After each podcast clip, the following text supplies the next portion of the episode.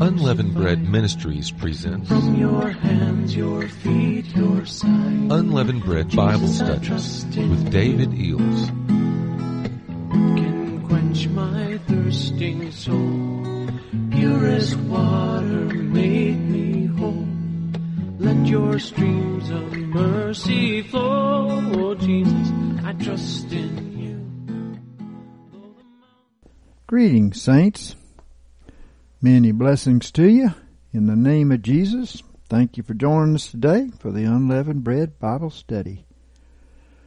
Father, uh, we love you and we appreciate you so much, Lord. Uh, thank you for causing the brethren to always remember prayer and praise and thanks to you and uh, see the wonderful answers we're seeing. In Jesus' name, amen.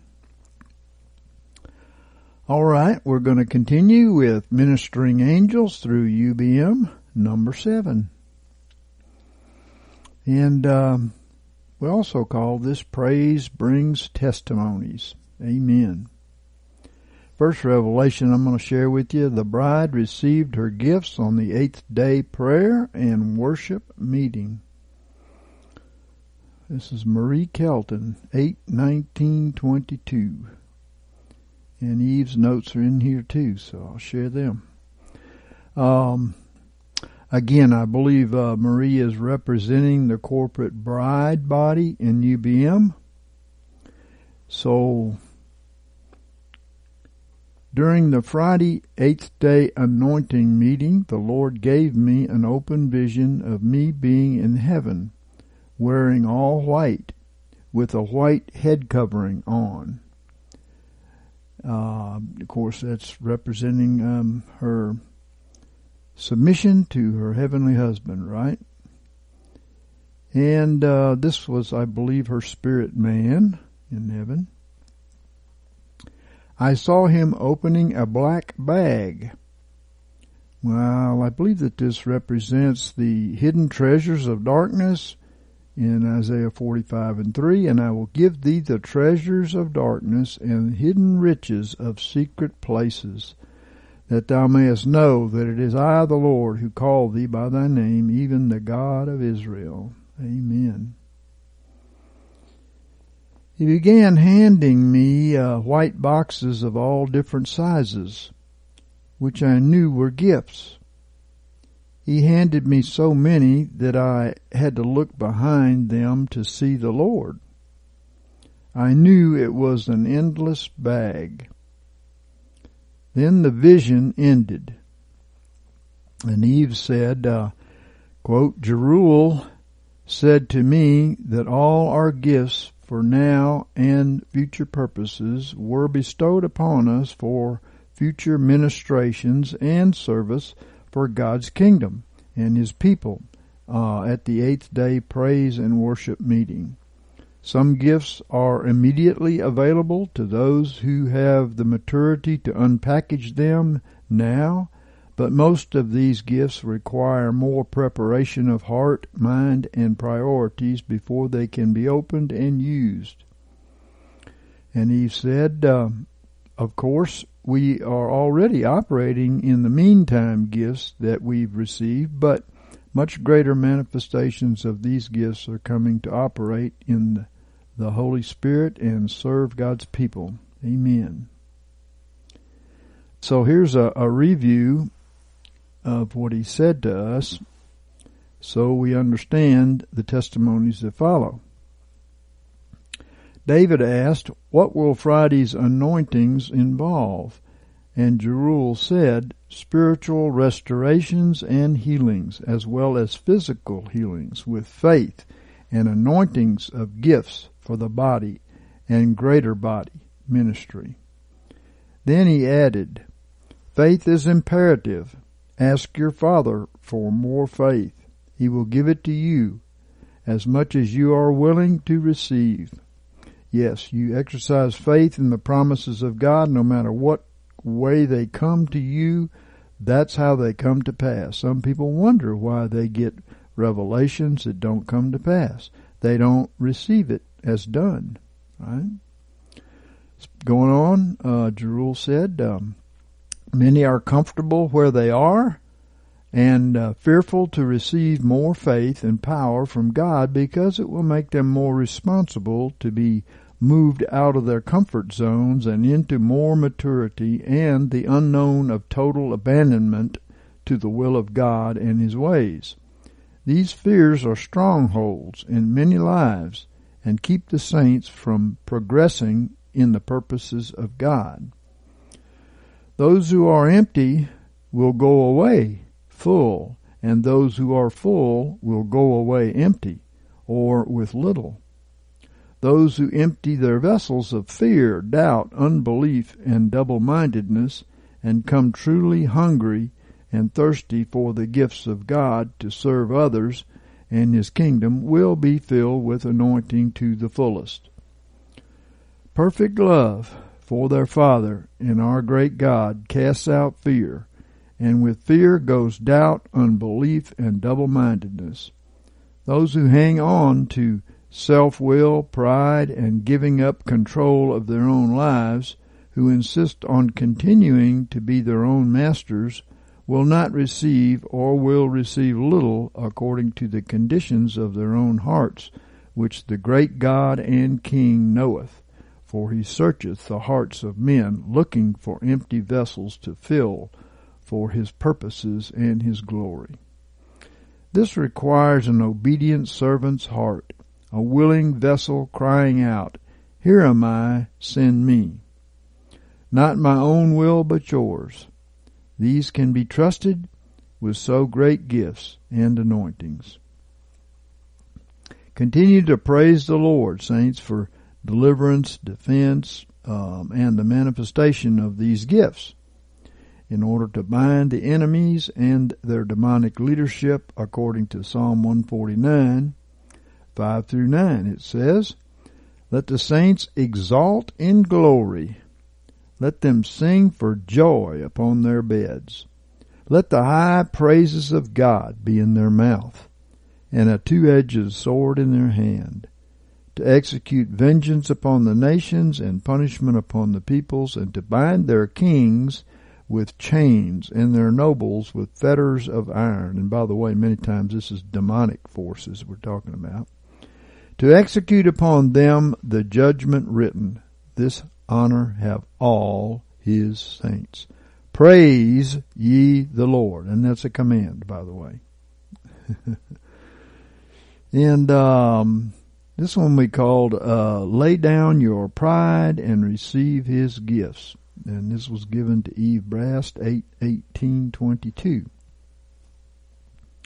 A sister in the Lord contacted me and asked the following questions of the Lord.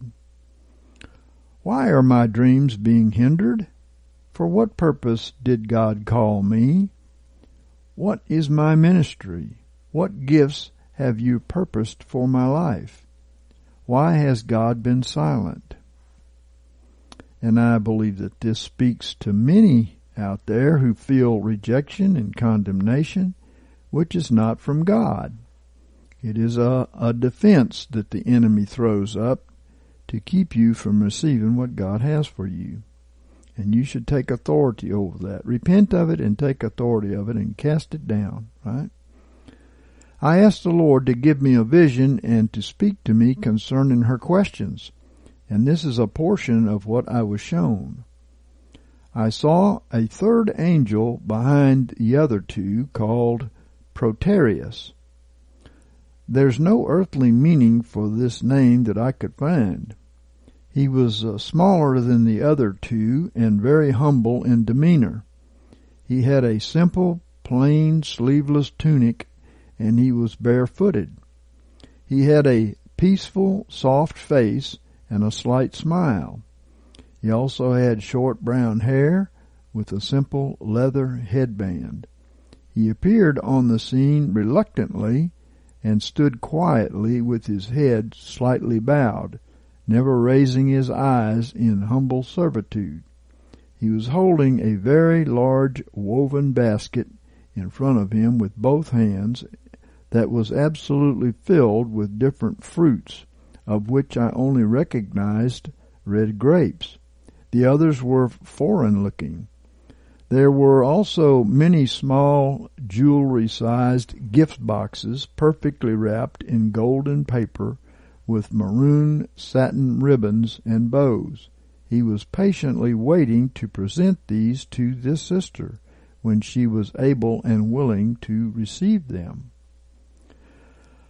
Uh, many times people are looking at their natural face in the mirror and consider that they are not worthy or that God is offended with them for past sins and does not want to give them their desires. And they're separated from justification by seeing their natural face instead of the face of Jesus by faith. Amen. Then the Lord spoke to me concerning all of her previous questions and said, I have no other message for this sister other than what I have already spoken to her in the message I gave you to give her almost three years ago.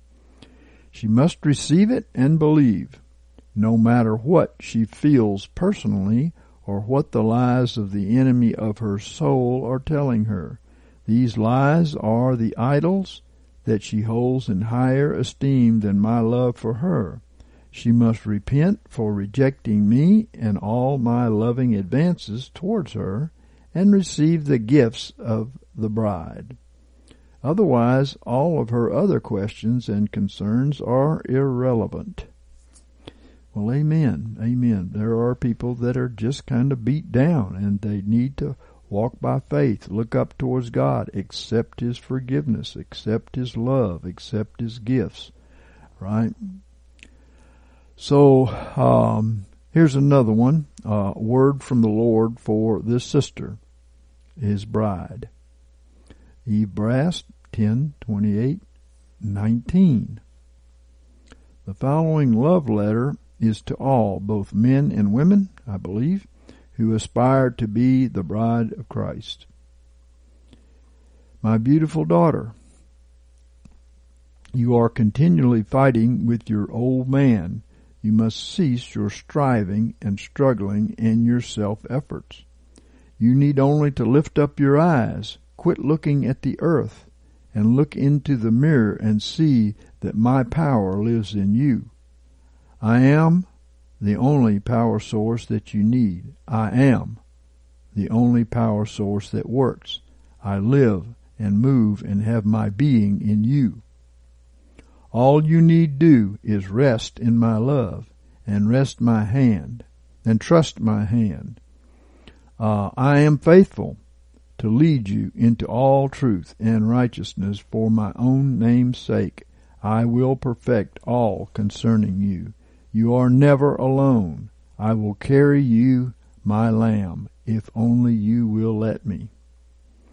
You must give up the pride and independence of the old nature that you have relied upon so heavily all of your life and yield yourself completely in vulnerability unto my arms, my loving arms. You must trust me with your heart. Do you believe that you are my beautiful bride? You must believe, for I love you dearly. Don't let self-doubt and unbelief separate us. I long for uninterrupted communion with you, but these spirits are the biggest hindrance to our relationship. You must not listen to the condemnation and lies of the enemy who wants to crush your faith and your belief and steal you away from me for he is a thief and a liar. I love the beautiful desires of your heart and your longing for closeness with me. I placed those desires within your heart when I sealed you and sanctified you unto myself. You are mine, and I will fight for you. You sit at my table continually with eagerness to be filled with my words and with my righteousness, and you will be filled. This is what I see. It is finished. My love, my undefiled one, believe it. Hold on to your faith and that which you have, for I am faithful. I will enlarge your portion for you have made me the ruler of your house. I asked Father, she said, for a word for this sister representing many in the bride, and this is the word he gave me by faith at random, and my finger was on, full of splendor, in Psalm 111 and 3. Context 1 through 10. Praise the Lord. I will give thanks to the Lord with my whole heart.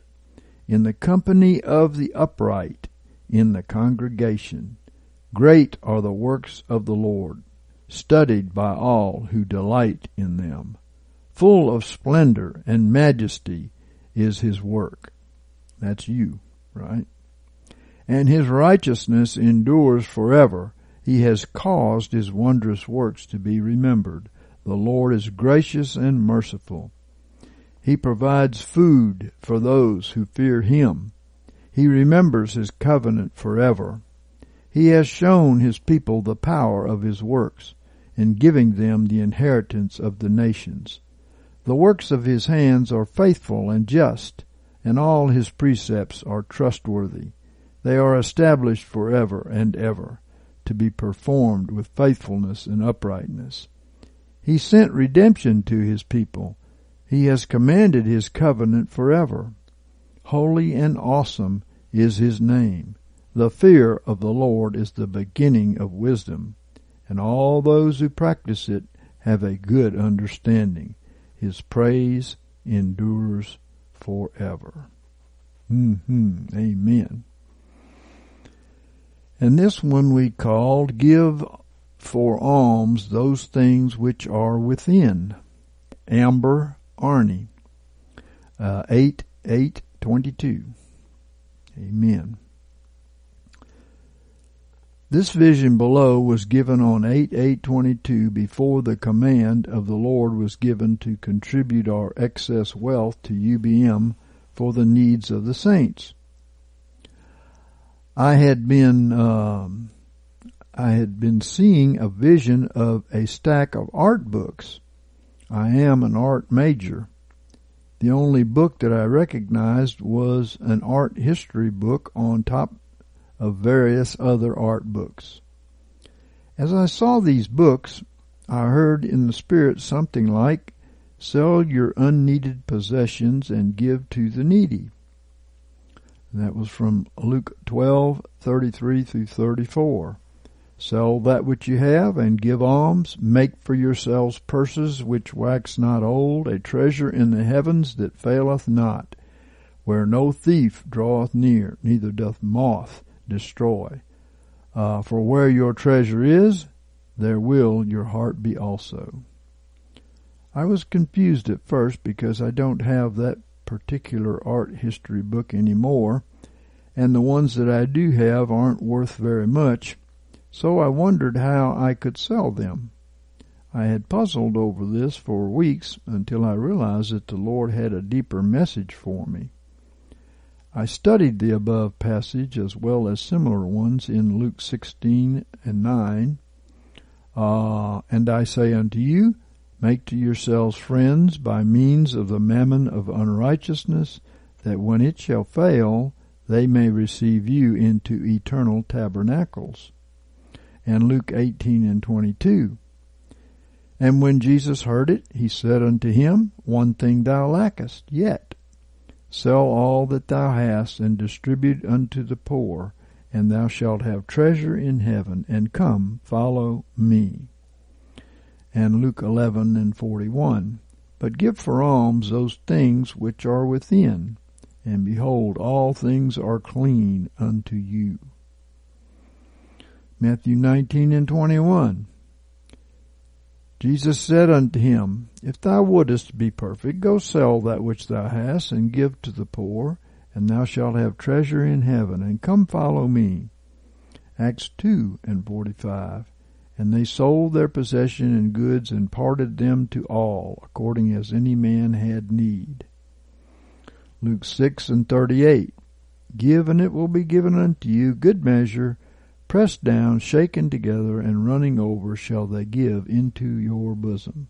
For with what measure you meet, it shall be measured to you again.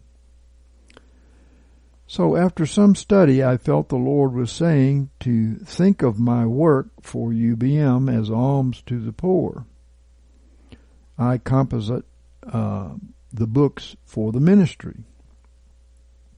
So, and Amber, by the way, does this at no charge to the ministry. Some people can do that and some people can't.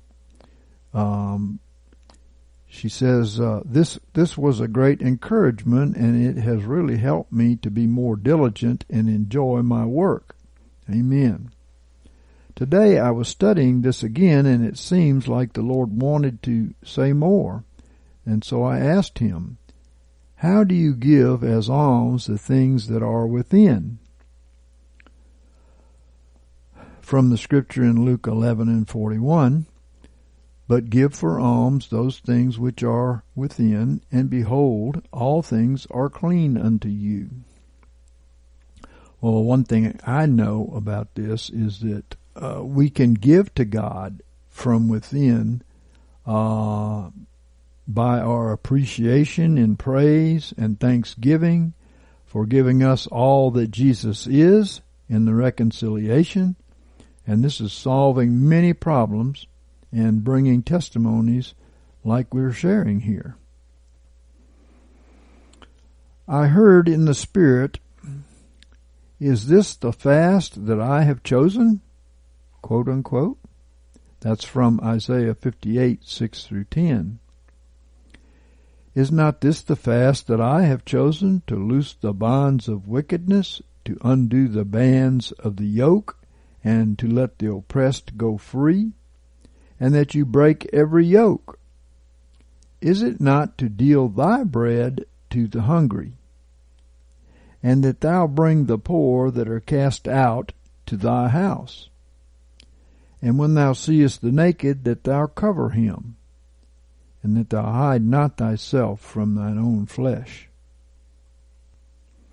Then shall thy light spring forth as the morning, and thy healing shall spring forth speedily, and thy righteousness shall go before thee.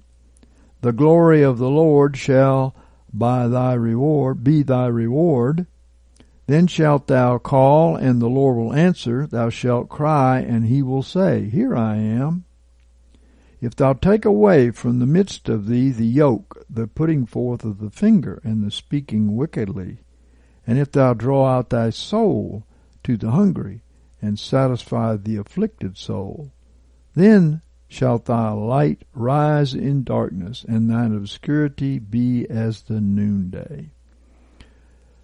Well, sometimes people have to forgive not only others, but themselves.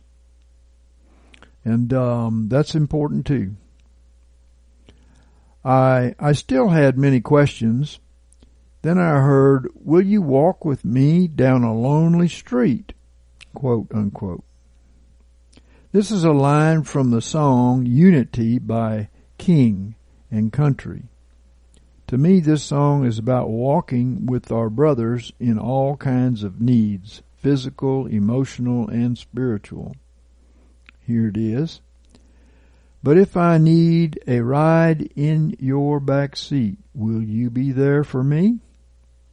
See me on the path on your way home. Might need a mattress to sleep on. But if I'm going to dawn, would it be wrong? Will you be there for me? Will you walk with me down a lonely street? Talk to me, tell me what you see. Stand by me so the world will see you and me in unity. Since we've received the command from God via the angels to sell what we have and support UBM, this message uh, makes more sense. I still have questions, but I believe the Lord is asking me to go deeper not just give my money, but give myself, my talents, and my time to Him. Amen. Matthew 25 and 40.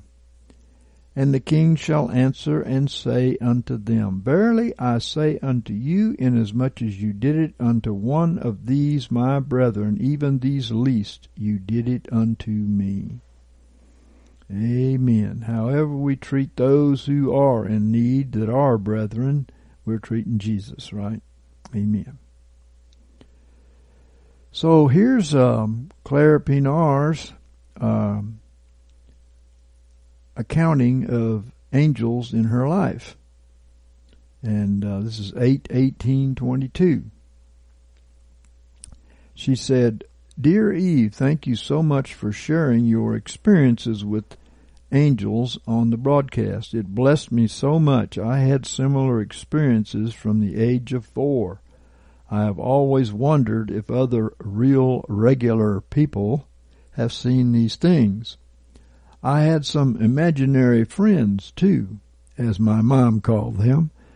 My stepmom thought I was mental and took me to a psychiatrist or child psychologist, but nothing ever came from it.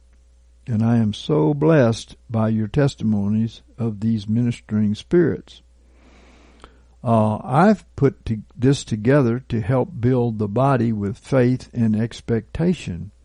However, I could write a small book on what I've seen. This is what I can contribute. You're welcome to share it with uh, our fellow brothers and sisters. I don't share to put my or to puff myself up. In fact, it is remarkably humbling to share somewhat intimate details of my life, but I'm uh, happy to share, and I have no shame and only glory in Christ's good work in me. I first saw into the spirit realm when I was about six years old. My mom and stepdad were troubled folks, and my mom was tormented by demons who masked themselves as angels of light. She would swear at them and chase them away. I would just pray to Jesus or God and tell them to go. My understanding of the father and son relationship was limited at that time. Uh, particularly, there was a demon who looked like a pretty little corpse bride that roamed our garden freely. She, or it, was always hanging around. There were a few other things that would happen in our home, and I learned to not be fearful, and I would sing, Jesus loves me, this I know, or Jesus loves little children. Yep. in times of torment, or anger, or fighting. These included supernatural things like beings who looked like light swirling around my head at night, or beings of light who would manifest their light in a dark room before the room light was switched on. This made me very scared of the dark as a child. In later years, I had to cast out this demon, uh, depression, from myself, which is an, an awesome testimony on its own. That demon is gone and destroyed by the power of the Word and my faith in Jesus. I've not dealt with a day of depression since then. Praise God. I also used um, to receive dreams as a child, mostly as warnings for my parents, but they did not have ears to hear or eyes to see. By teenhood, these things left me, and I was in rebellion until I was 23 years old. And then I found Jesus as my personal Savior and started living as correctly as I could without much training, discipleship, or role modeling. It was a tough road with many mistakes. I moved out on my own and, and Rion and I were married when we were 25 years old. We were baptized together in May 2010, about 18 months after getting married, and after reading David Eells' Sovereign God book and plugging into a small home church, we received the Holy Spirit shortly thereafter. And I saw demons again, but that at that point I started receiving dreams again too. The first demon that I saw after being saved was self-loathing. I was very insecure as a young woman. I cast it out one day after realizing that I had no need to feel this way anymore if I was redeemed. What left what left me looked like a knee-high gremlin, scaly and stupid. Since then I have seen every demon that's been cast out of me manifest and depart. I've also seen the demons leave from other people the Lord has used Rion and I to help in deliverance. Most of these demons have been taken away by what I later learned was my angel, and one was taken away by Jesus himself. Because of my childhood, I didn't just want to see the dark side, so I asked the Lord over time, when my faith and courage grew, if I could rather see angels and the light side more often. Now I still see the demons and manifestations of demons, especially when Rion and I help someone through deliverance or healing.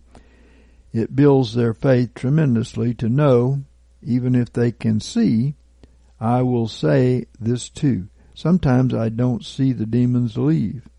Often I have to accept that they have a right to be there and share this with my friends in Christ as the Lord leads yes, of course, we they do have a right to stay if we want them or if we consider them an asset or uh, we consider them a lust that we need to feed. Yep, they will stay. So she goes on to say, the Lord revealed my personal angel's name is Shalendal after I asked him to do so. Shalendal um, is a big, beautiful angel with gold armor on, and he sometimes has a red tunic underneath the armor, and sometimes he is wearing a white tunic. These are both long to the ground. The first time I saw him, he carried a demon up and away out of me. He fights very hard for me and never loses. Fire is trailing behind Shalendal uh, when he is ready to do battle. It appears when he lifts his sword.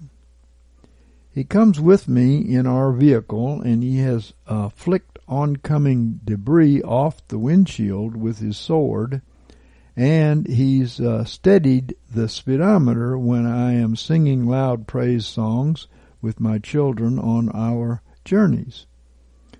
And when he's simply next to me, there is no fire, but a warm glow. I once forgot to command the angels to travel with us and keep us safe and send them ahead of us to clear the way. That day, I received a fine for speeding. it's pretty it's better to employ the angels since they um, minister to us things like obedience. I have twice been attacked by a spirit of death, which the Lord later revealed was slander from family. I remember seeing Shalendal on my left as I was struggling against pain and fear of death. He said calmly, Fight! and I stood up and started singing and walking despite severe pain. My eyesight went gray, and I remember I said, Even if I die, I'll die singing praises to the King. Now go from me. I can't explain exactly what happened then, but uh, did some damage there, and I was well enough to host a dinner the next day for a woman who needed deliverance from suicide and more. I was infused with a supernatural energy that I, I've only ever felt after giving birth. This brings me to one of the most heartbreaking stories of angelic encounters. I had a friend in Hobart who was pregnant.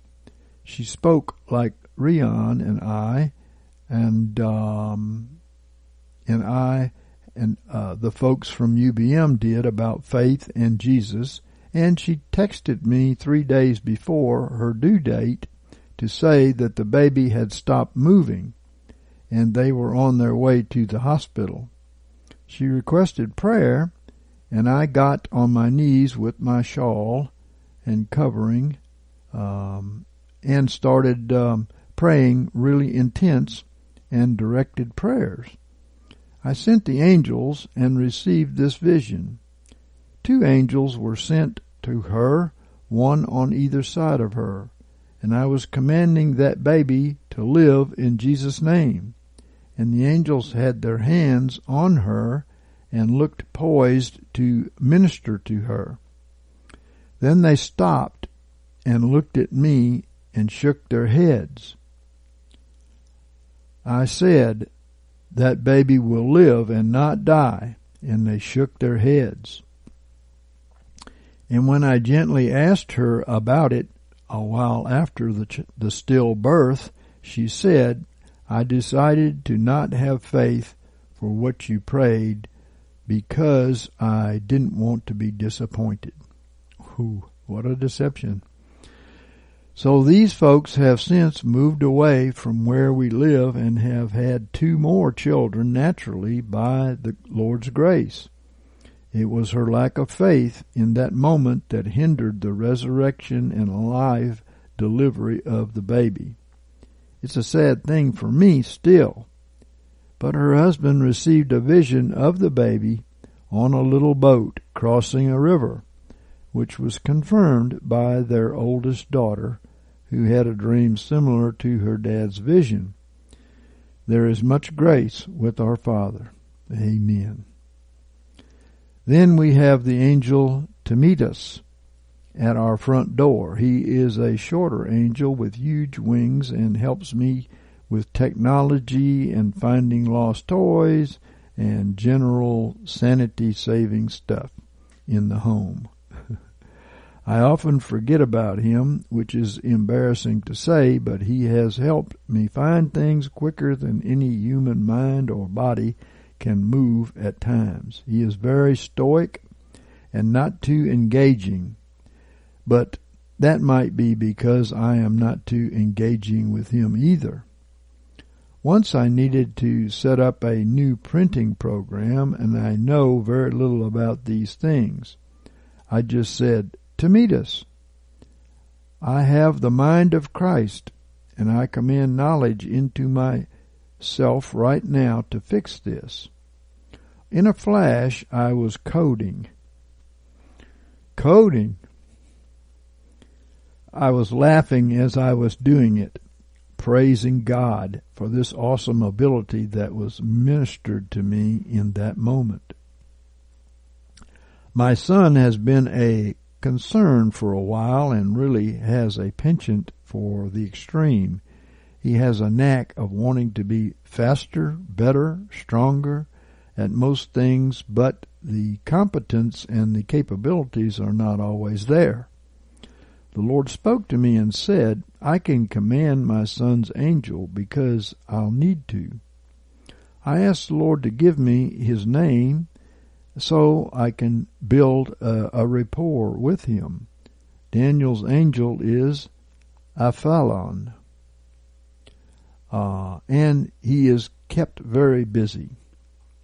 I've seen him wipe his brow once and shake his head in what I assume is disbelief because I think he's saved Daniel often from peril or worse. I've received dreams where the Lord warns me of broken arms or swinging accidents or leech bites, and then I remember to command Aphalon uh, to protect my son. I do this by quoting scriptures about children and reminding the Lord about household salvation in Psalm 91. Daniel sometimes laughs at me when I tell him how hard his angel works. he has once said, You sound crazy, and that's okay. he has had enough happen to him in his short life that he can store up in his heart for when he needs to step out and fight the darkness as a man of God one day. Just yesterday, I took Daniel out uh, for a run, and as we ran, he complained that his shoulder was sore. I said, "Come, let's let me pray." And I prayed for him. And as I did this, Aphalon uh, poured a little oil uh, through me, and uh, that went to Daniel's shoulder. It grew warm, and he said, "It's healed now." Then we sang a quick praise verse, and he grew quiet uh, while I continued to pray in tongues. Sometimes when we're praising or warring, I see about 10 to 20 angels either on the roof of the house or around the perimeter, and they are ready to attack. These all wear white robes and have long, glinting swords. We don't even have to be at home to see them. They are sometimes waiting for us to return from our journey as we praise in the car on our way home. I have seen this same small battalion of angels at times all around the perimeter of our home, fending off dark spirits that have come in hordes. Not one dark demon can uh, make it through the perimeter. Yeah. And we call this supernatural methods and downloads assisted by the angels. David Eells, 8, 11, and 22. In the days to come, the saints will receive many instructions and downloads from the angels for each individual situation that they are faced with. I had said a prayer that our computers and stolen materials on the website would be restored. And Baruch said, The coming method for getting the gospel out will be far superior to the computers you use now. It will transcend natural methods. The angels will be much more involved, both multiplying the natural materials and also supernatural methods will be given the saints. Access and assistance in the spirit realm will be provided by the angels.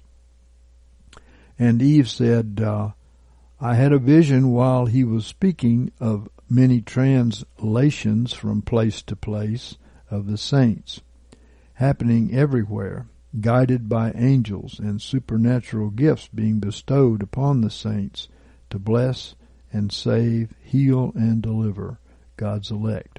I also understood that languages would no longer be a barrier. So um, I had also asked, uh, what can you tell us about the supernatural methods to get the gospel out and heal, deliver, and save? And Baruch said, the methods of man will not be employed to reach the peoples of the earth in the days that are coming. The methods uh, are all of the spirit realm and will be administered by the angels who are going to distribute the gifts to the saints, meaning the sanctified ones. Right? These include gifts of translation from place to place, languages, healings, laying on of hands to impart to others their needs and what they're lacking, and to replicate the gifts by passing them on to others whom the angels will point out.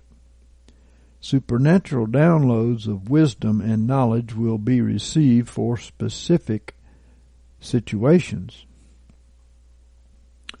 So I asked, what about uh, deliverances? And Baruch said, the enemy will be on the run during this time. Deliverances will be instantaneous with no resistance on their part. Well, let me say that many deliverances are this way now if there is cooperation on the part of the victim in repentance and faith. And Baruch goes on to say, they will no longer be able to hide in flesh because of the light of revival and the fire of truth that will sweep the elect off the globe, the elect of the globe, excuse me. And Eve said, I understood that he meant that the demons will be fleeing left and right out of people as the true fire of the Holy Spirit fills each one and searches the depths of each individual. There won't be any place left for them to hide in the elect of God. Amen. And I asked, will there be a ma- will there be mass healings and deliverances? And and uh, Baruch said to me, yes, these will all take place on the largest scale in human history. And Eve said, I understood that he meant that masses of people will supernaturally be delivered and healed all at once for time's sake because the need is so great and the darkness so pervasive. I asked, can we believe God even now for the books to be multiplied and placed supernaturally in the possession of the people who need them? And Baruch said, Yes, we have done this before on a lim- limited basis, but we will go forth with your commands to multiply and provide the materials even now. We have commanded this before, and we know it went, it came to pass. We've also seen the books multiplied by angels. Um, Eve said, I understood that this is very important to Jesus it is His will that all who are hungry for Him and truth will be filled. We must command this with unwavering faith, and it will be done. Well, amen. A testimony. Uh, Mechanic Angel's instruction for tractor radiator repair. This was given to Chris Garber, 82122. Blessings to you all. Just had a had to share this and give praise to God as a confirming witness to the testimony that brother David shared on 81722. I also had mechanic angels fix my tractor. Back in the spring I was cleaning up some brush around the property here and at some point a tree limb went through the radiator but in a place that was difficult to see.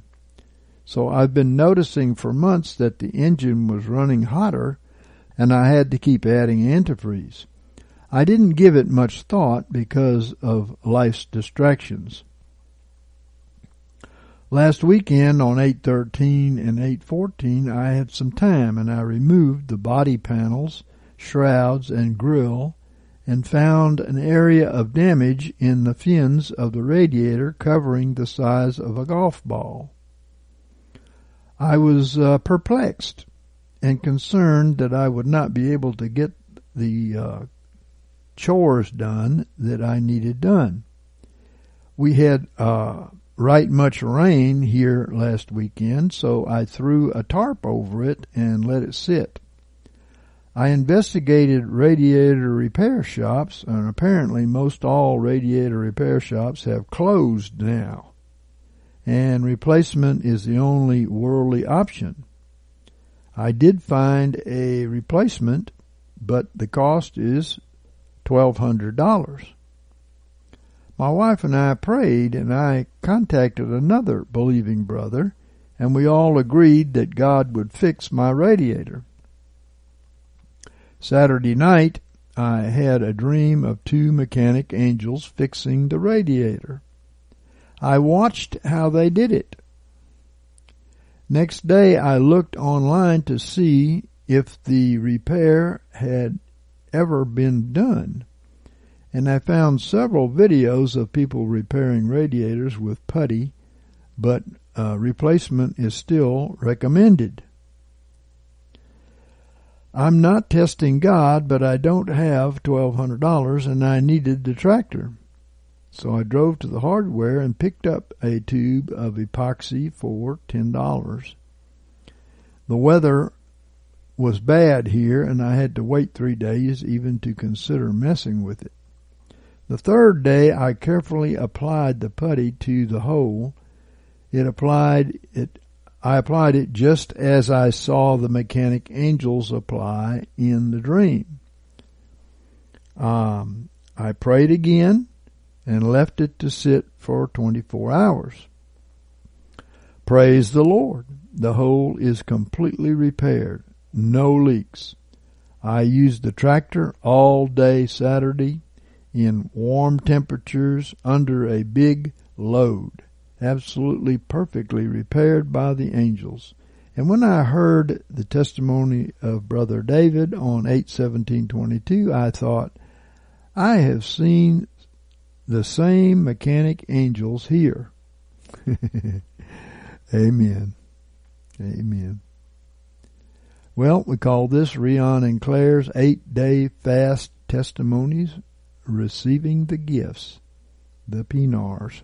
82322.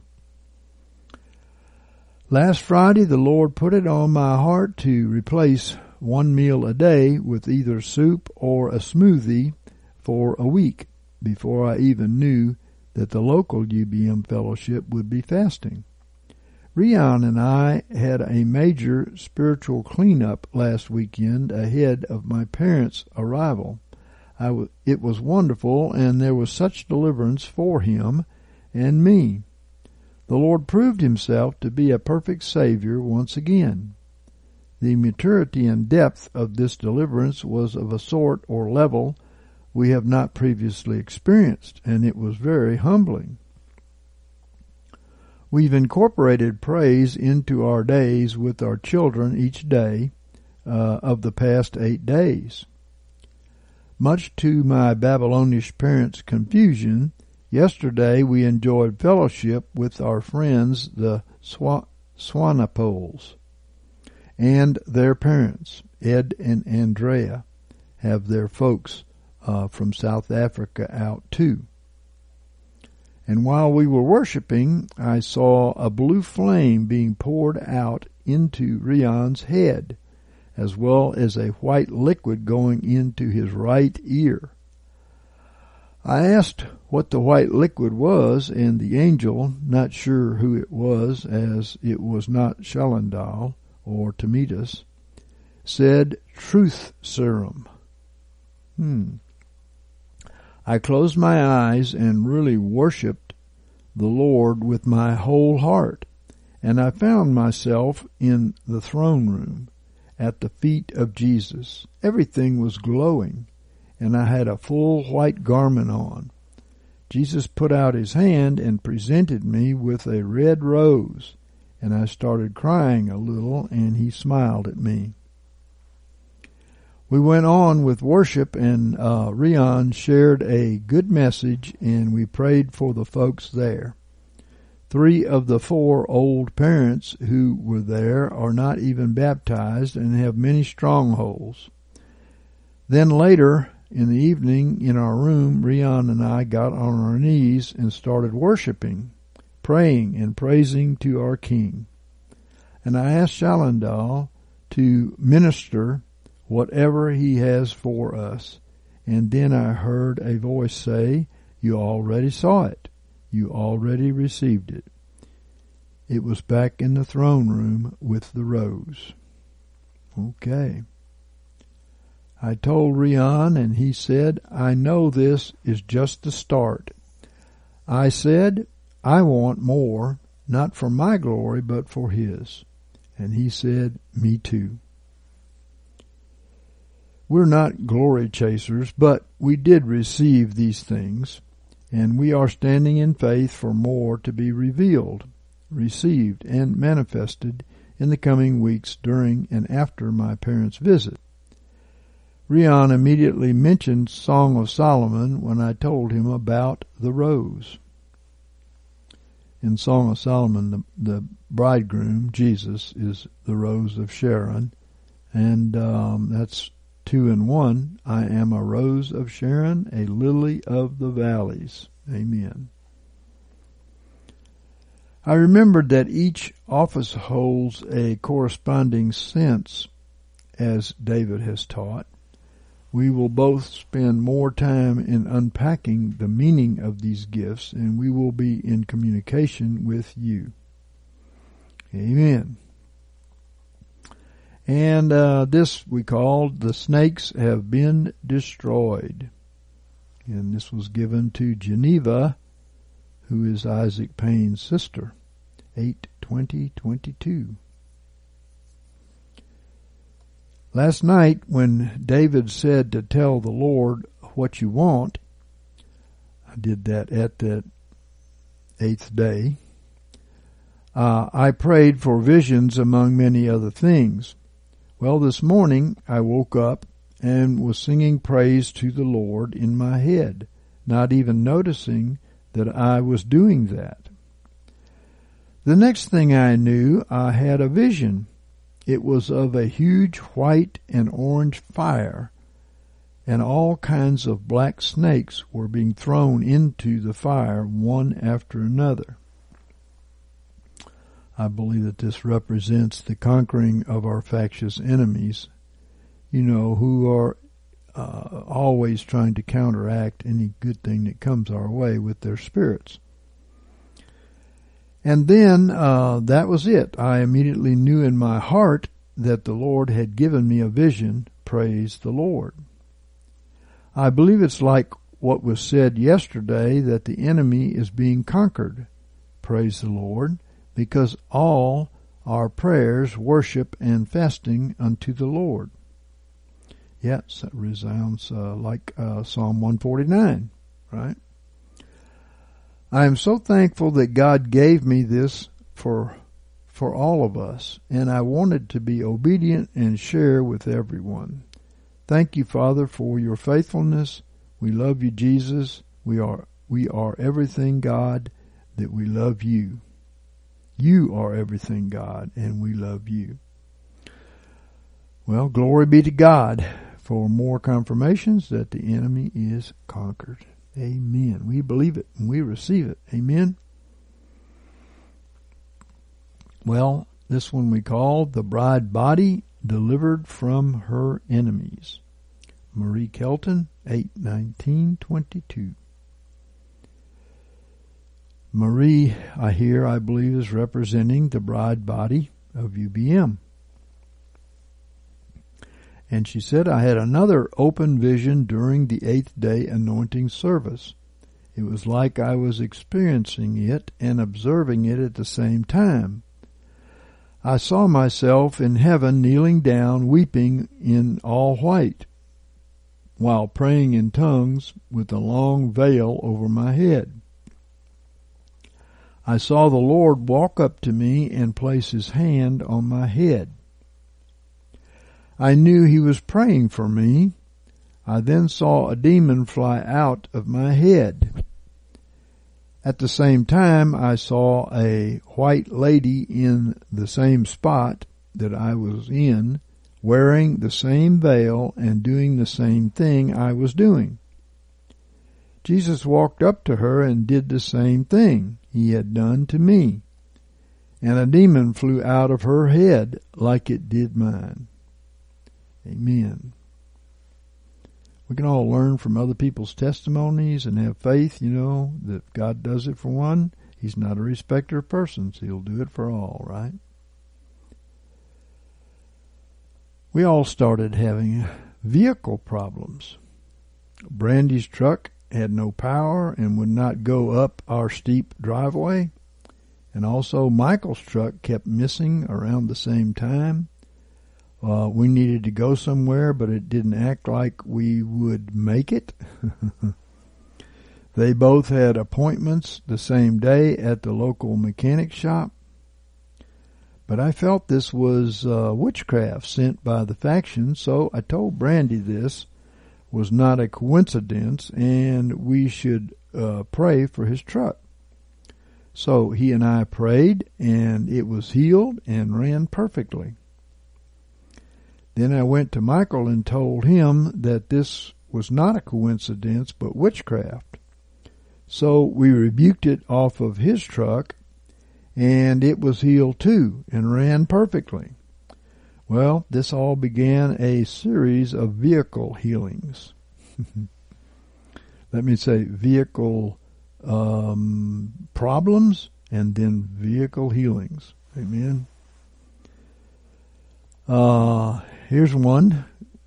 Eve Brass shared with us on 81722. The mechanic angels fixed my car and healed my spiritual vehicle too. During our eight day fast, as I was walking out to my car to drive for an hour down to Chattanooga, I thought of my car and how the Lord had provided it for me free of charge. It had been making funny sounds in the engine and wasn't running very smoothly. It had been burning uh, quite a bit of oil, and the check engine light had been on since last December. I then thought of David's testimony of him laying hands on his tractor and commending the mechanic angels who wore faded blue jean overalls over their white robes and held a tool in each hand, waiting by his tractor to fix it. So I laid hands on the hood of my car and said a simple command for the mechanic angels to come and fix my car too. Then I got in my car and put on some powerful praise and worship music and drove off down the road. I had been on the road for about 20 minutes when I finally looked down at the instrument panel and saw that the check engine light was off. I knew immediately that this was a sign that the Lord heard my prayers and had sent his angels to carry out my command for a car repair. I was so happy and I just began praising and thanking God for answering my prayer so quickly. And during this eight day fast, I've also been receiving healings and strengthening in my body um, as I've obeyed the command of the Father to live meagerly towards the flesh and avoid uh, man made devices and distractions as much as possible. I have more energy and my mind is sharper and clearer. I have also been delivered from a spirit of introversion that came upon me as a result of bullying and severe persecution from my middle school peers. And that has stifled me socially since I was 12 years old. I've continued to enjoy great freedom in worship and fellowship since the eight day fast. Thank you, Father, for all of your gifts and anointings for us. And here's one from Don Laughlin, 9 122. And persistence in faith heals another car. Amen. When I first got the car out of the shop, it was running great. No problems. But by the time of the eighth day anointing celebration meeting, it was getting as bad as when I took it to the shop. David had his hands laid on the hood, praying for it as I turned and started down the driveway. I was just living with the way the car was acting until last Friday night when we had a hard time getting off the mountain after the meeting. The engine would, would stop without gunning it, a combination which made it very easy to hit another car.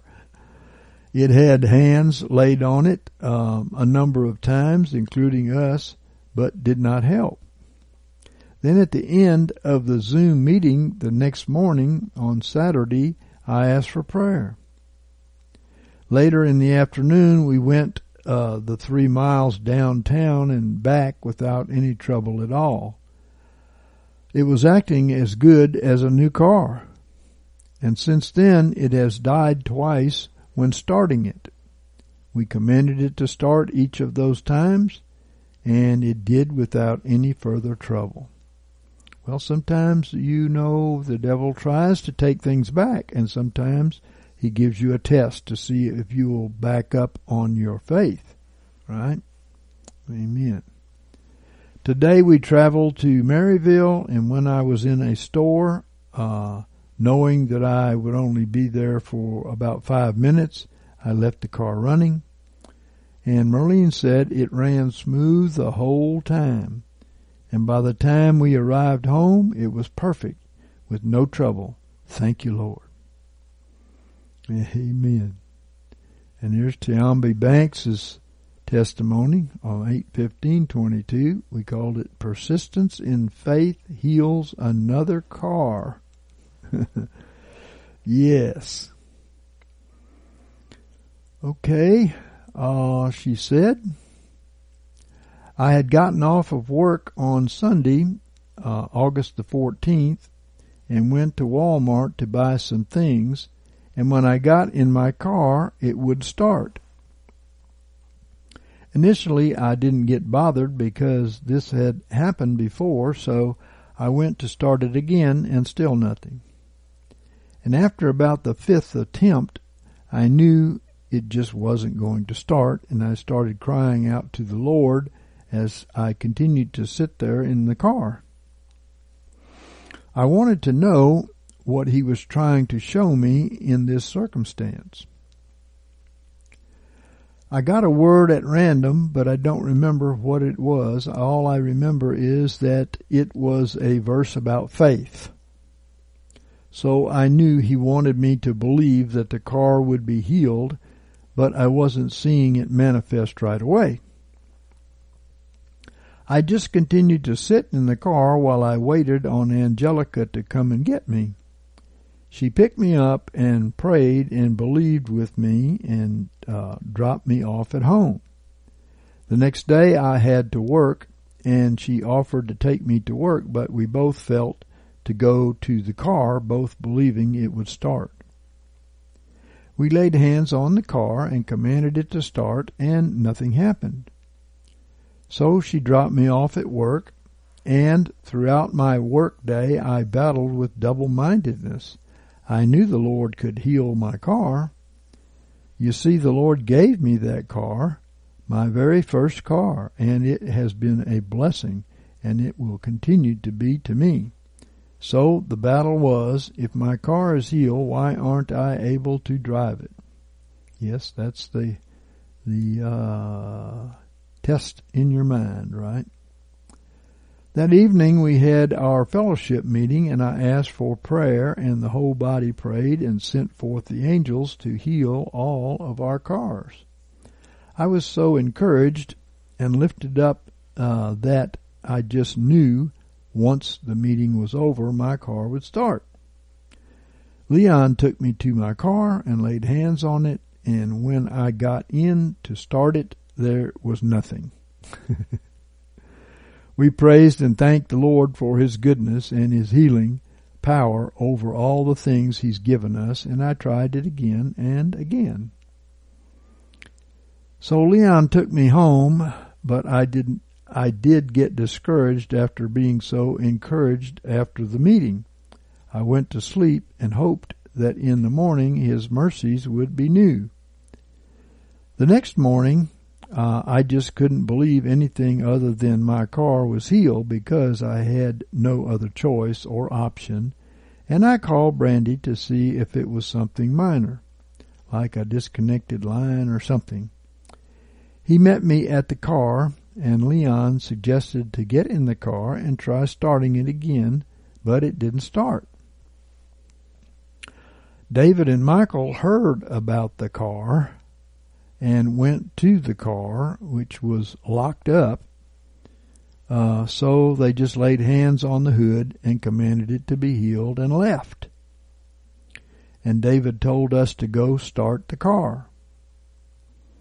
Brandy got in the car and it started right up and was completely healed, and it has been healed and working fine ever since.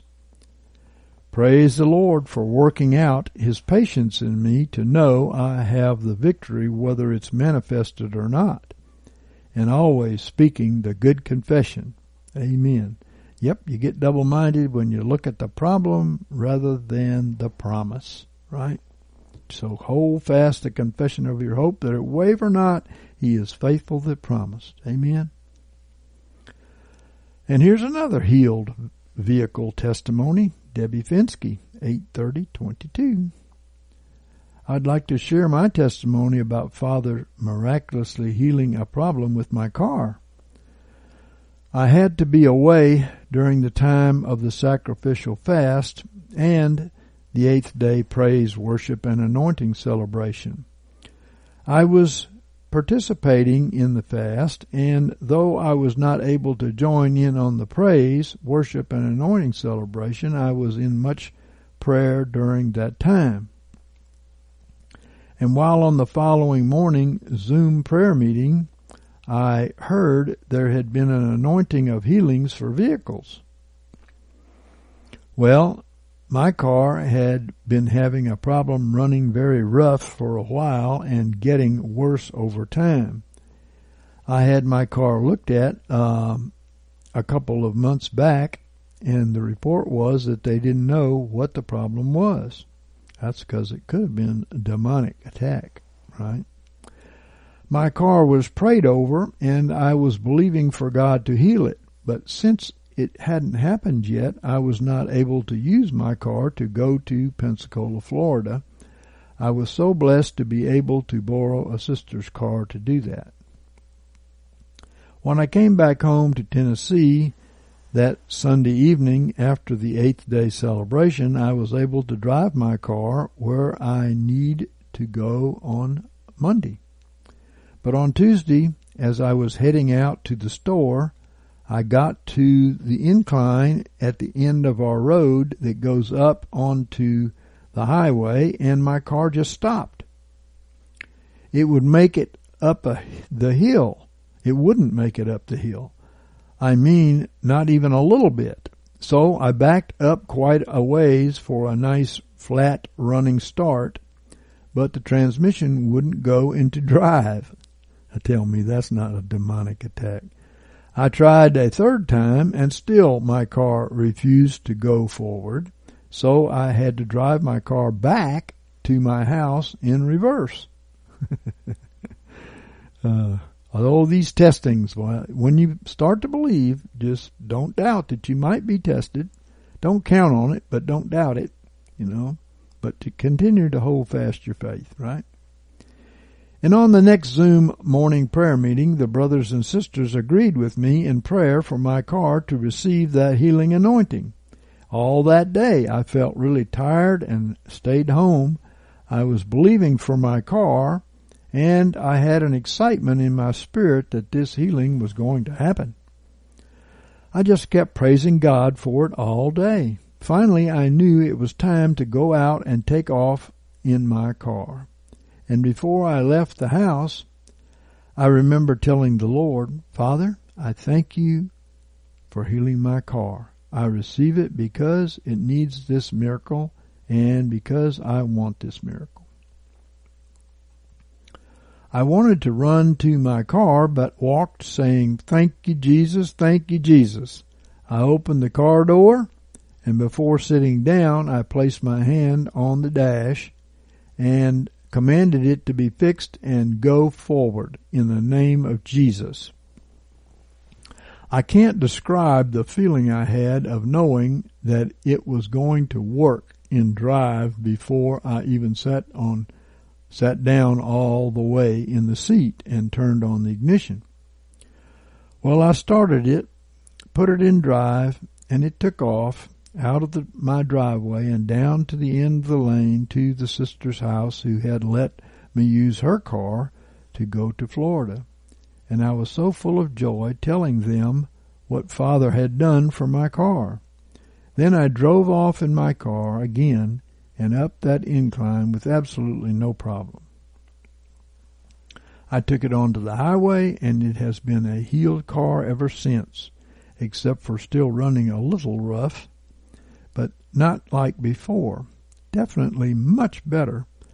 Uh, I'm believing for complete healing on my vehicle, And I thank you, Father, already for the miraculous anointed healing of my car in every way. Amen.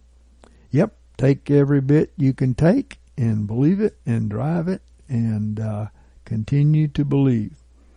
I remember I had a car that uh, the light stayed on and I would rebuke it and it'd go off and it'd come on. Finally, I just let it come on. I didn't even bother with it. And it was probably a year like that. And, I, and then one day I rebuked it and it went off. So, you know, God can test us, right? Well, Jeep healed 2,000 years ago. Petra van der Merwe. Merwe. 83022. Dear brethren and sisters in Christ, we serve a loving God as we know and experience daily. This testimony of Father's provision is to bring glory to His name. The testimony is also a testimony to the power of praise. Thank you, Lord, for teaching us and then giving us a practical test. My trial is a long one. It's not over yet, but I know this is the final chapter. I have a small introduction before I get to the story of my car. Two years ago in September, Father miraculously provided me with a surgery center to work in after the contract uh, I had with another dentist did not work out. I was financially on my knees, COVID being part of the financial trouble. The miracle of this job was the fact that I was only paid for the days I worked, so I could leave whenever the Lord called me. So there was no contract keeping me there. It was no surprise that the address of the surgery center was number 12 Wilderness Road. this was the perfect road to my wilderness living when called. You know, folks, we go through these things because in the wilderness where you may not find a mechanic or the money, you know, or whatever, uh, you need to know that God can do everything He says in His Word, and that is everything. She went on to say, God's governance over my life was perfect, and I took it that I was not going to be in the city much longer. On the 17th of June, I took my first trip of many, transporting my belongings to Prince Albert, South Africa.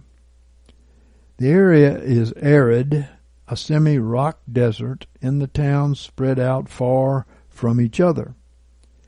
And as I entered a gorge leading to the plateau where the desert starts, called Karoo, the traffic came to a standstill, and after 45 minutes I got concerned. Whatever was blocking the road may take through the night to clear it, so I made a U-turn and took another, longer route. Ninety minutes later, the car overheated and the angel and the engine seized up. It was just outside a small town. Had I continued the first route, I would have been between two small towns, most likely none having a towing service, and I would have had to spend the night next to the road. Thank you, Father. To keep it short, the Lord kept me and provided a retired engineer who had turned mechanic because there was none in this tiny town. I paid only half the price for replacing two heads and the shimming of the block. The only problem was that ever since I picked it up, the engine warning light came on a few minutes after I switched the car on and sometimes the warning light for the traction control also lighted up. And what's worse is sometimes the car goes into limp mode if the traction control light stays on. Limp mode is a safety measure to keep you going till you reach safety. In limp mode, the vehicle has no power and you cannot accelerate. If you switch the engine off and on again, limp mode is canceled. I prayed for the car and continued on with daily life, waiting for the miracle to happen, but it did not. This went on for seven weeks. The 10,000 kilometer service came due, so I took it in, asking them to check the sensors for the traction control. When I picked up my car, the mechanic was convinced he fixed it by canceling all the error messages. He took it for a test drive and all was good, but the trial was not over. The warning lights switched on almost immediately after driving away. That's that's a test, right? And this was uh, five days before I had to move. I ignored the lights and kept believing God will heal it. Well, Monday morning was my day of finally leaving for Prince Albert. Sunday evening, I opened the Sunday podcast, and when I heard it was an old teaching, I thought, I will do this later. But following the prompting of the Holy Spirit inside me, I listened to the podcast, Wilderness Living. It blessed me tremendously, and I went to bed. Monday morning, when I reversed out of the garage, I heard a noise at the front left wheel and immediately felt it going into limp mode. But this was even more of a limp mode. I crawled down the small alley in front of the house and parked in another side street. I could not drive 250 miles to Prince Albert at this pace. I called the service center asking the mechanic to call me. And as I sat there, not knowing what to do, the wilderness living teaching popped up in my mind. David gave uh, many testimonies of broken vehicles he had prayed for and then drove them by faith, not wanting to spend time on fixing them. And I decided I am driving to Prince Albert. Secondly, what came to my mind was that I did not praise the Lord for my healed car. I just asked and waited. So I prayed repenting for not praising him nor believing it was done. I started praising him for my car that was healed 2,000 years ago. I knew that was why I had the trial. I failed in my praise. Uh, conf- confidently, I switched the car on, uh, drove into the road, and to my dismay, the lights switched on again. I began rebuking the car in a harsh voice, saying, I do not accept this. You are healed. The words dropped into my mouth, popped into my mouth. At that moment, all the warning lights went out, and the car recovered its power, and I drove 250 miles, pushing it to all its limits going through potholes, daring the warning light to switch on, but nothing happened. It was healed. Looking at my dashboard and seeing no warning lights after seven weeks when I, when before all the lights were on, uh, all of the time, was a sight to behold. I do believe it is healed, but I had one more trial. After loading the car, I drove down the street, and within two kilometers the fan switched on. Looking down, I noticed the temperature was too high, and the engine was overheating. The Lord kept me and my car for the four and a half hour drive to Prince Albert. Hmm. The long and the short of it was that there was an external leakage in the water system I filled the empty radiator and reservoir tank, and God's hand kept the radiator for four hours. And then 30 minutes after arriving in town, all the water leaked out. It was a miracle that the car, I would say, it, was a miracle that the car held the water and lasted until she got where she was going. So she went on to say, I am rebuking this as well, praising the Lord that my Jeep was delivered and is healed, and that the mechanic will not find a crack in a pipe or the radiator. Let us continually praise the Lord for all he has done. Yes, many are the afflictions of the righteous, but the Lord delivereth him out of them all. okay, this is Michael's vehicle translation. Michael Hare, 81422. During the eight day fast before leaving Arkansas to come back home to Tennessee, I prayed and asked the Lord to give me great gas mileage and the trip to be shortened. I really didn't notice anything unusual other than the semi truck traffic was significantly lower on I 40 from Arkansas to Tennessee, and traffic congestion uh, altogether was significantly lower, even for a Sunday all the way home. And when I got to within 30 miles of my halfway mark at exit uh, 143, at Loretta Lynn's restaurant exit. I noted it and kept driving. A couple of minutes later, the sign for the exit appeared. Huh? I thought. So I exited, gassed up, and went on my way home. When I pulled in our driveway and parked, I noticed the time. God had knocked about 45 minutes off of my driving time. Hallelujah. I was elated that God did that for me. Praise the Lord for His grace upon us. Amen. Hallelujah. Well, I know this is true because I've also had the same experience of having a very shortened looking out and seeing, what am I doing here this soon? kind of thing, you know.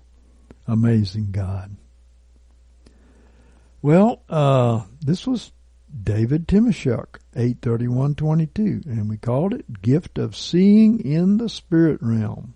hmm After last night's meeting, I wanted to share some praise reports that happened since the fast. Sunday was our eighth day, and I was lying there in bed with my wife, and we were praying in the Spirit. And um, I started seeing a vision of a jug poured out over us. Me and my wife both felt it at the same time. I've been asking the Lord to anoint me with being able to see the spiritual realm and after we were done praying, I, God immediately started showing me things. First I saw this giant trying to stand up. And as he was doing this, an angel put his foot down on the giant's back and the tip of his sword to the giant's neck. And I knew at that point that the giant is defeated who knows? I mean, we've been getting a lot of defeated deep state Babylon words in the morning. That's a giant for sure. And we know it's defeated. Has a, has a little bit of work to do yet, but it's defeated. For a while leading up to the fast, I noticed that God had removed all fear from me and I wasn't afraid of anything but God.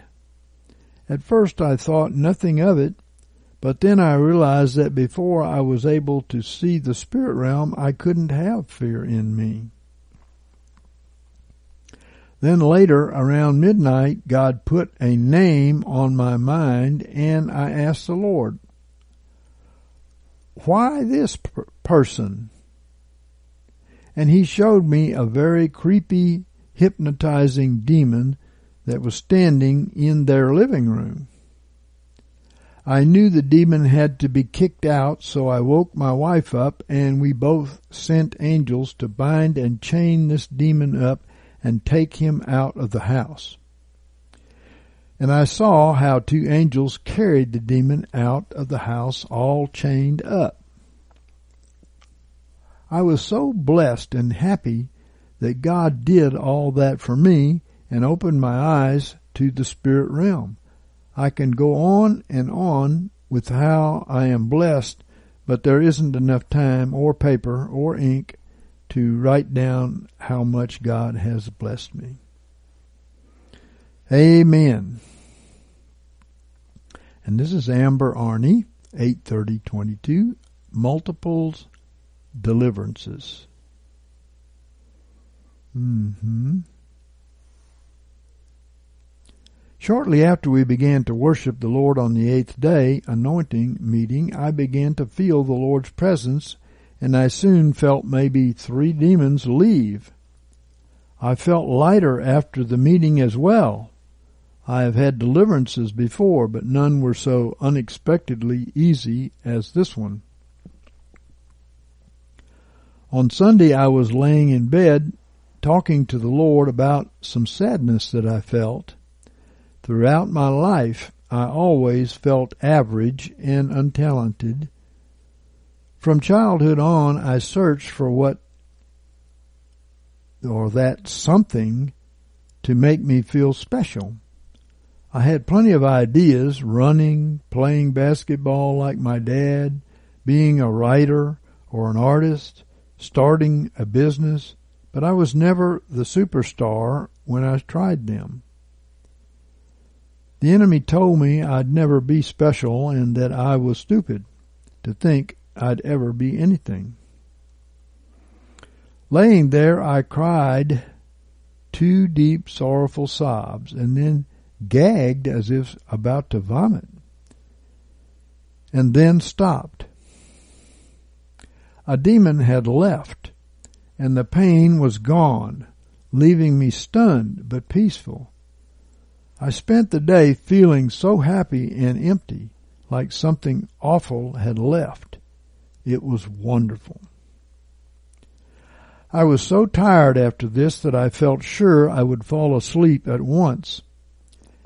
As I lay there drifting off, I became awake and heard God say, Go talk to the angel of your chastening. I was wondering if I had anything heard from the Lord, but I I got up anyways and went into my daughter's bedroom as she was on a trip at this time and uh, it was empty. I have never seen an angel before, so I prayed and sought the Lord. I had a quick vision of a pleasant, youthful being, and as I had expected an angel of chastening to look rather dour, I asked, why are you so chipper? And the angel said, The time of your chastening is almost over. As I've been suffering from a strange rash with blisters, stomach pain and pressure, insomnia, and weird painful bites on my stomach for over two months, that was good news. I continued to ask questions over an hour but did not hear anything else. I doubted that I'd heard from the Lord, so I asked for a verse at random and got Romans 3 and 4.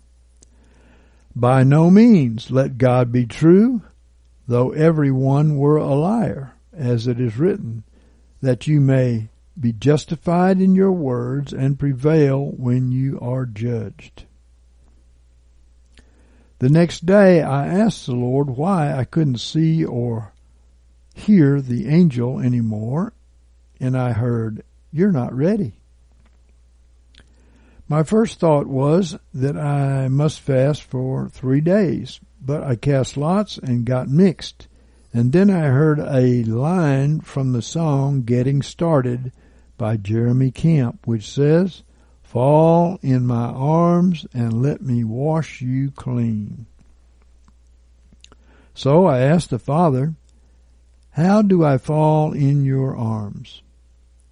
He asked me, How do you give a hug to your mom? I answered, I just open my arms to her and then she hugs me.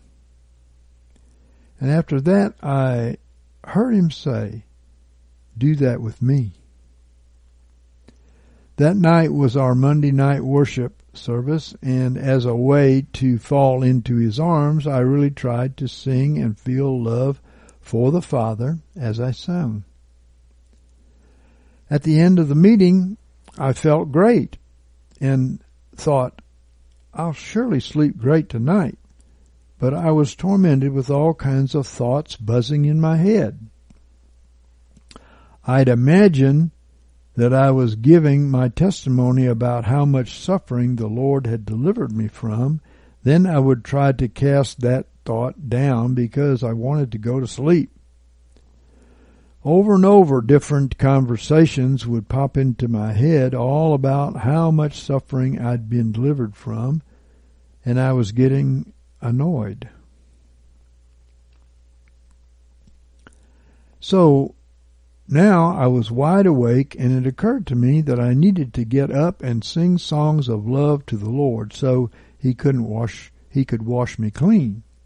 Getting up, I returned to my daughter's bedroom and proceeded as as I do just that, uh, to do just that, trying to not awake my husband, but pouring out his much love as I could. I was singing and singing about God's goodness when all at once I realized that I had been giving God's glory to the suffering. I thought I was suffering I thought it was suffering that had taught me things and suffering that had made me strong. I had a hidden idol of suffering. I think a lot of people have that. I repented and asked the Lord to take it and the next day I felt amazing. And although I have had many healings and deliverances, this idol had hindered me from accepting God's grace and mercy. I felt that I had to suffer before I could accept the Father's healing. So I'd never had uh, an instant healing that I kept. Well, on Wednesday I began to notice another voice that sounded a lot like my own, giving me helpful advice on things like laundry. At some point, I believe it pre- pretended to be God. I asked the Father about this voice and heard masquerade. The first thing to come up when I I internet searched masquerade Bible uh, was 2 Corinthians 11, 14 to 15. And no wonder, since Satan himself masquerades as an angel of light, so it was not surprising if his servants also masquerade as servants of righteousness. Their doom will match their deeds. My husband and I cast out a masquerading spirit, and I have not heard the voice since.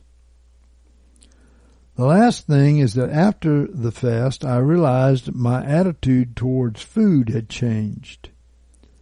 Like many women, I have had issues with food, and the Lord has healed me from many of them. But this change was different. I don't know if I can really describe it. Food just doesn't seem so over important as it used to. I don't think about uh, sweets the same. Praise God. I'm free. He he's he's answered one of my longtime prayers to give me a right attitude towards food. Well, amen. These are all valuable witnesses and testimonies, and people should be praying them. Father, um, we just thank you and praise you for these testimonies, and we ask that you remind us to continue in this praise and worship. And uh, Lord, we would like to be able to praise you freely with no inhibitions. Just praise you freely. I know that this is offensive to some people and some religious groups even, you know, but we are free in our assembly to do that. And I pray that everybody will be free to do that, even those who are out there singing in their shower or whatever, um, kneeling by their bed or whatever, that they would be able to sing praises and worship to you with a flowing anointing. And thank you, Lord, that the lessons that we've learned today by these testimonies, that uh, we should expect God's provision, many boxes, many gifts, as we continue our worshiping and praise and giving thanks to God. Amen. Father, we thank you so much. We ask for your blessings. We ask, Lord, that the gifts that you have given to all of us on the eighth day uh, be fully manifested and that we be taught by you to cooperate with these gifts and to recognize uh, any invasions of the enemy because that happens sometimes too. But we cast all that down. Sometimes the enemy likes to put in things to bring discredit to the prophetic thing itself. And uh, that happens too. And uh, we cast that down in the name of Jesus and we forbid it in our lives. We thank you for the pure gifts flowing through us in Jesus' name. Thank you so much, Father, for your great mercy towards us. And we just ask, Lord, that we learn these lessons that the angels have taught us and um, that um, that we will continue to worship and praise you with all of our might, all of the time, uh, in Jesus' name. Lord, we love you so much. We praise you, your, your power, your anointing, your giftings, especially the gift of Jesus Christ to us. We now look in the mirror and we believe we have received Christ in us, the hope of glory. Uh, we turn away from our thoughts of the old man because, because he is dead and we reckon him to be dead uh, we reckon ourselves to be alive unto God.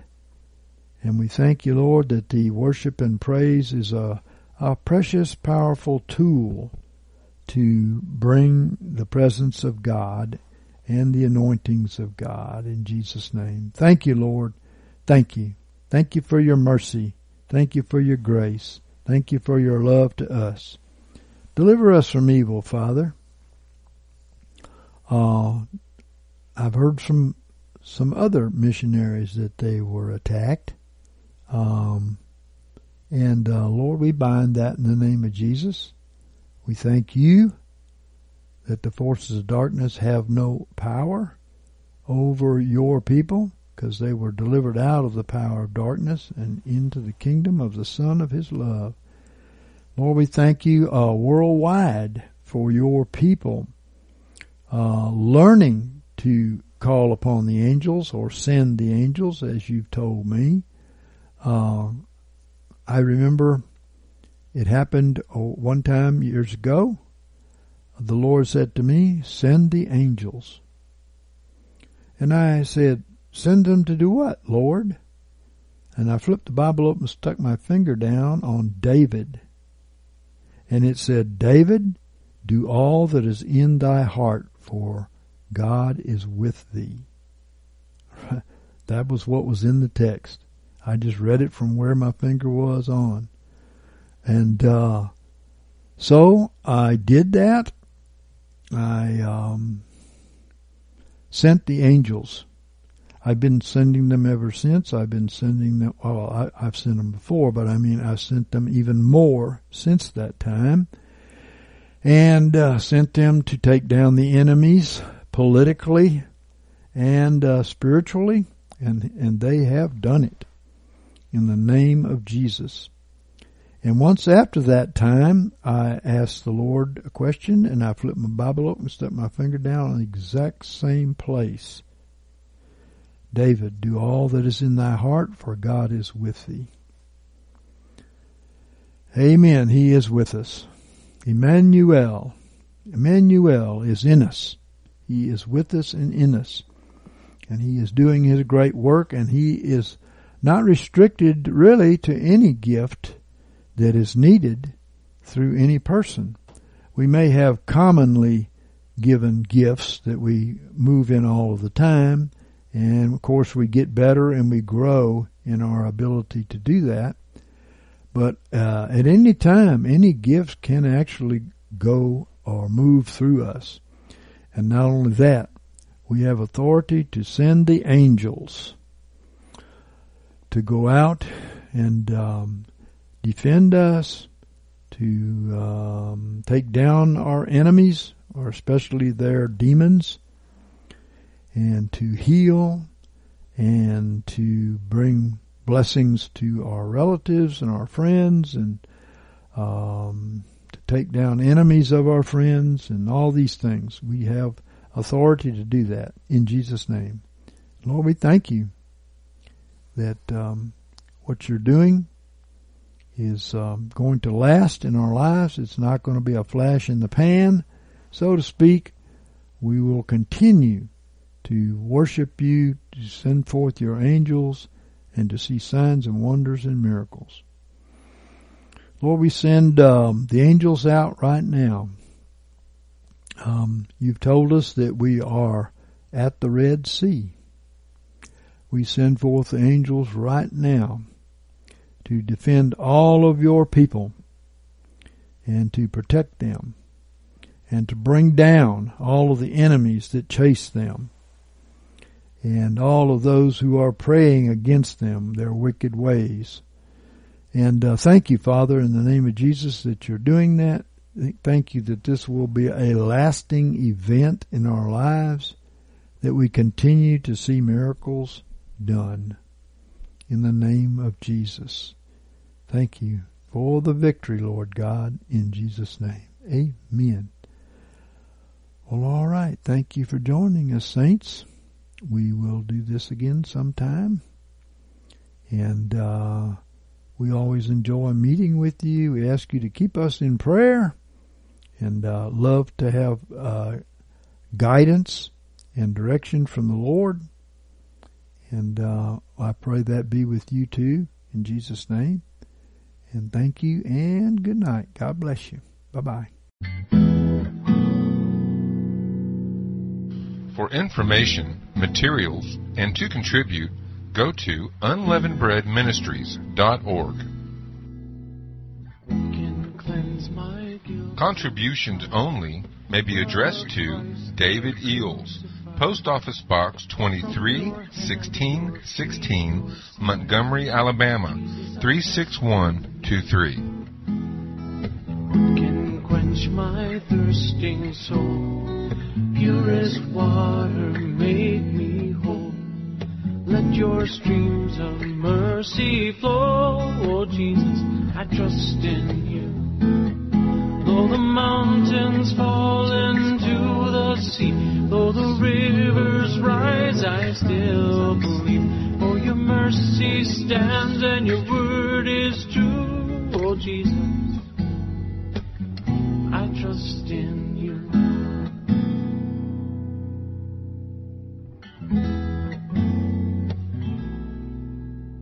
And when I face that darkest night, what will be my guiding light? The shining rays of red and white. Jesus, I trust in you. Oh, sacred heart, in you I find mercy seated for all time. I am yours and you are mine, oh Jesus, I trust in you.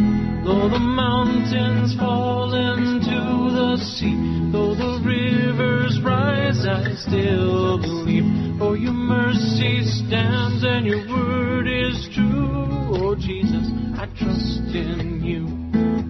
Though the mountains fall into the sea, though the rivers rise, I still believe. For your mercy stands and your word is true. Oh Jesus. My Lord Jesus. Oh Jesus.